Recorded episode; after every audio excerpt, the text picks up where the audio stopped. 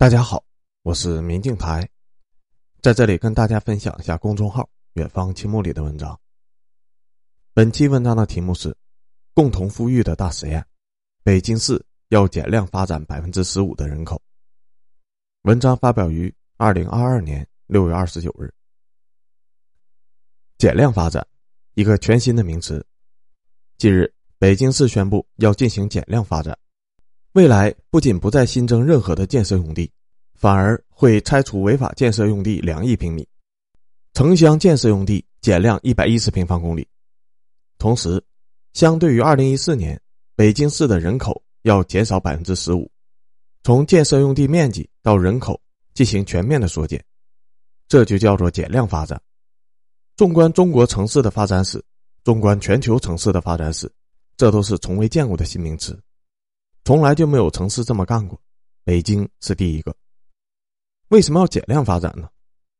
北京是中国的特大城市，而全球所有的特大城市都有一个特点，那就是越来越大，不断的吸血中小城市的人口。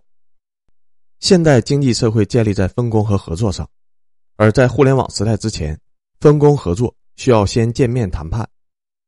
人口聚集越多的城市，你找到合作伙伴的难度就越低，分工合作的成本也就越低。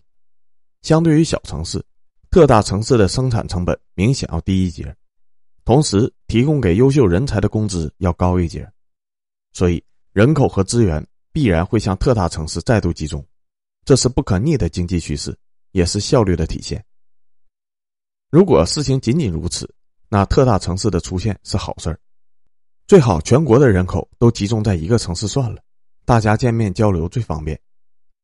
但是人口大量向特大城市聚集时，会引发严重的贫民窟问题。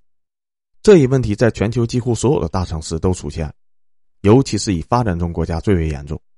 之所以会出现这样的问题，是因为人口涌入的速度超过了住房建设的速度。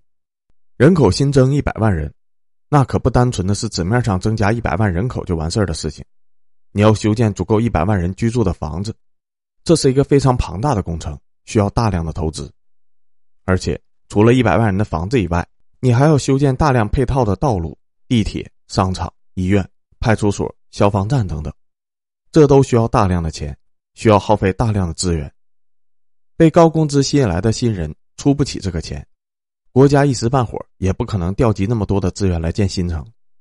想来但没有钱，那就只能造一点廉价的贫民窟住着，简陋，没有配套的设施，破破烂烂，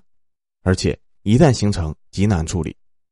不仅是城市的伤疤，也是新城市居民的伤疤。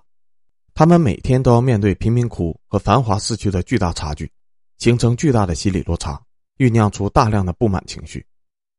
特大城市除了贫民窟问题之外，还要考虑城市的承载极限。理论上说，把全国的人都集中在一个城市，效率可以提升至最大化，但你有没有考虑过这个城市的环境能否承载全国的人口呢？现代国家的实力虽然远远强于古代，但也不可能做到全国的人口集中于一个城市。单位面积的承载人口是有极限的，不可能无限的提升。北京市常住人口的密度已经超过了两万人每平方公里，这是一个非常离谱的数字，是美国华盛顿特区的七倍多，因此带来了极其严重的负荷压力问题。北京人摇不上车牌号，坐地铁被挤成肉饼，水资源不堪重负，这只是其中弊端的沧海一粟而已。北京市单位人口的密度已经达到了人类极限，不可能再提升了，还想增加人口，就只能增大城市的面积。当一个城市开车从城东到城西需要五个小时以上的时候，还盲目的去增大城市的面积，有意义吗？从高速公路把湖北省开车走个对穿也不需要五个小时。当城市大到这个份上的时候，城东到城西之间的人基本上不会有什么交流了，因为直接出城到天津的速度都要更快一些。当城东的人一年都见不到城西之人一次的时候，他们只是名义上的一个城市而已，不会提升什么效率。这就是特大城市的理论扩张极限，而特大城市最合适的规模要显著低于这个极限。除此之外，大量人口流入的特大城市就代表着大量人口流出中小城市。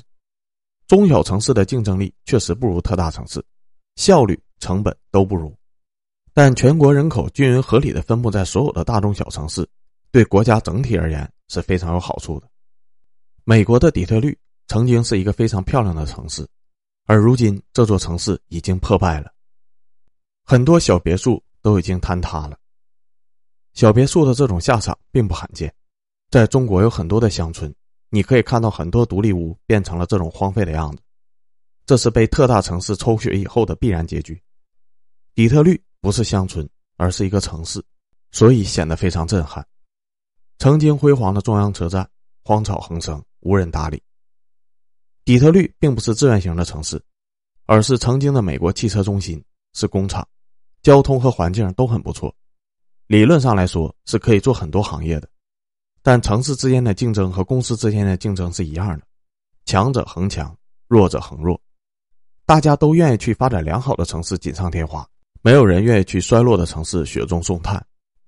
你经济崩溃过一次，就再也没有人愿意去了，而没有人愿意去，就会让你更加的起不来，形成恶性的循环。这样的城市本身是有利用价值的，自然条件也很好，衰败成这样是一种资源浪费，从国家整体的角度来说不算好事，所以国家要制止这种行为，以实现整体国力的最大化。因此中国这些年在逆规律而行，主动调控，限制一线城市的发展。理论上说，越大的城市人口的增长速度就越快，因为大家都想去这样的城市。但这几年中国二线城市的崛起，合肥、武汉、杭州这样的城市人口增长速度甚至远超过北上广深，完全无法用一般的规律去解释，这就是国家的主动调控。其中以北京对规模的压制是最为厉害的。北京是中国的政治中心，但同时也是整个北方的经济中心。政治中心本身会带来很多的人口，经济中心又会带来很多的人口，而北京的水资源压力也非常的大。因此在一线城市里面，北京是缩减城市规模动力最强的。二零一五年北京就提出了两千三百万人口的天花板，要主动限制激增的城市规模。二零一六年北京出台了积分落户制度，获取北京户口的难度激增。二零一七年中央决定建设雄安，用一个全新的城市把北京所有的非首都功能全部疏解到这个城市。从这一年开始，环京区域房价见顶，大幅下跌。二零二二年的环京房价大约是二零一七年的一半，直接腰斩，因为首付早就跌没了，很多人甚至愿意免费送房，只求能有人愿意把贷款背走。还有很多人不愿意卖，以为跌多了总会涨，觉得跌了那么多的泡沫总没有了吧，还在苦苦的死撑。那我现在告诉你，环京区域虽然跌得很多，但泡沫一点都不小。将来如果一线的城市暴跌，环京区域房价要在目前的价格基础上再度跟着暴跌，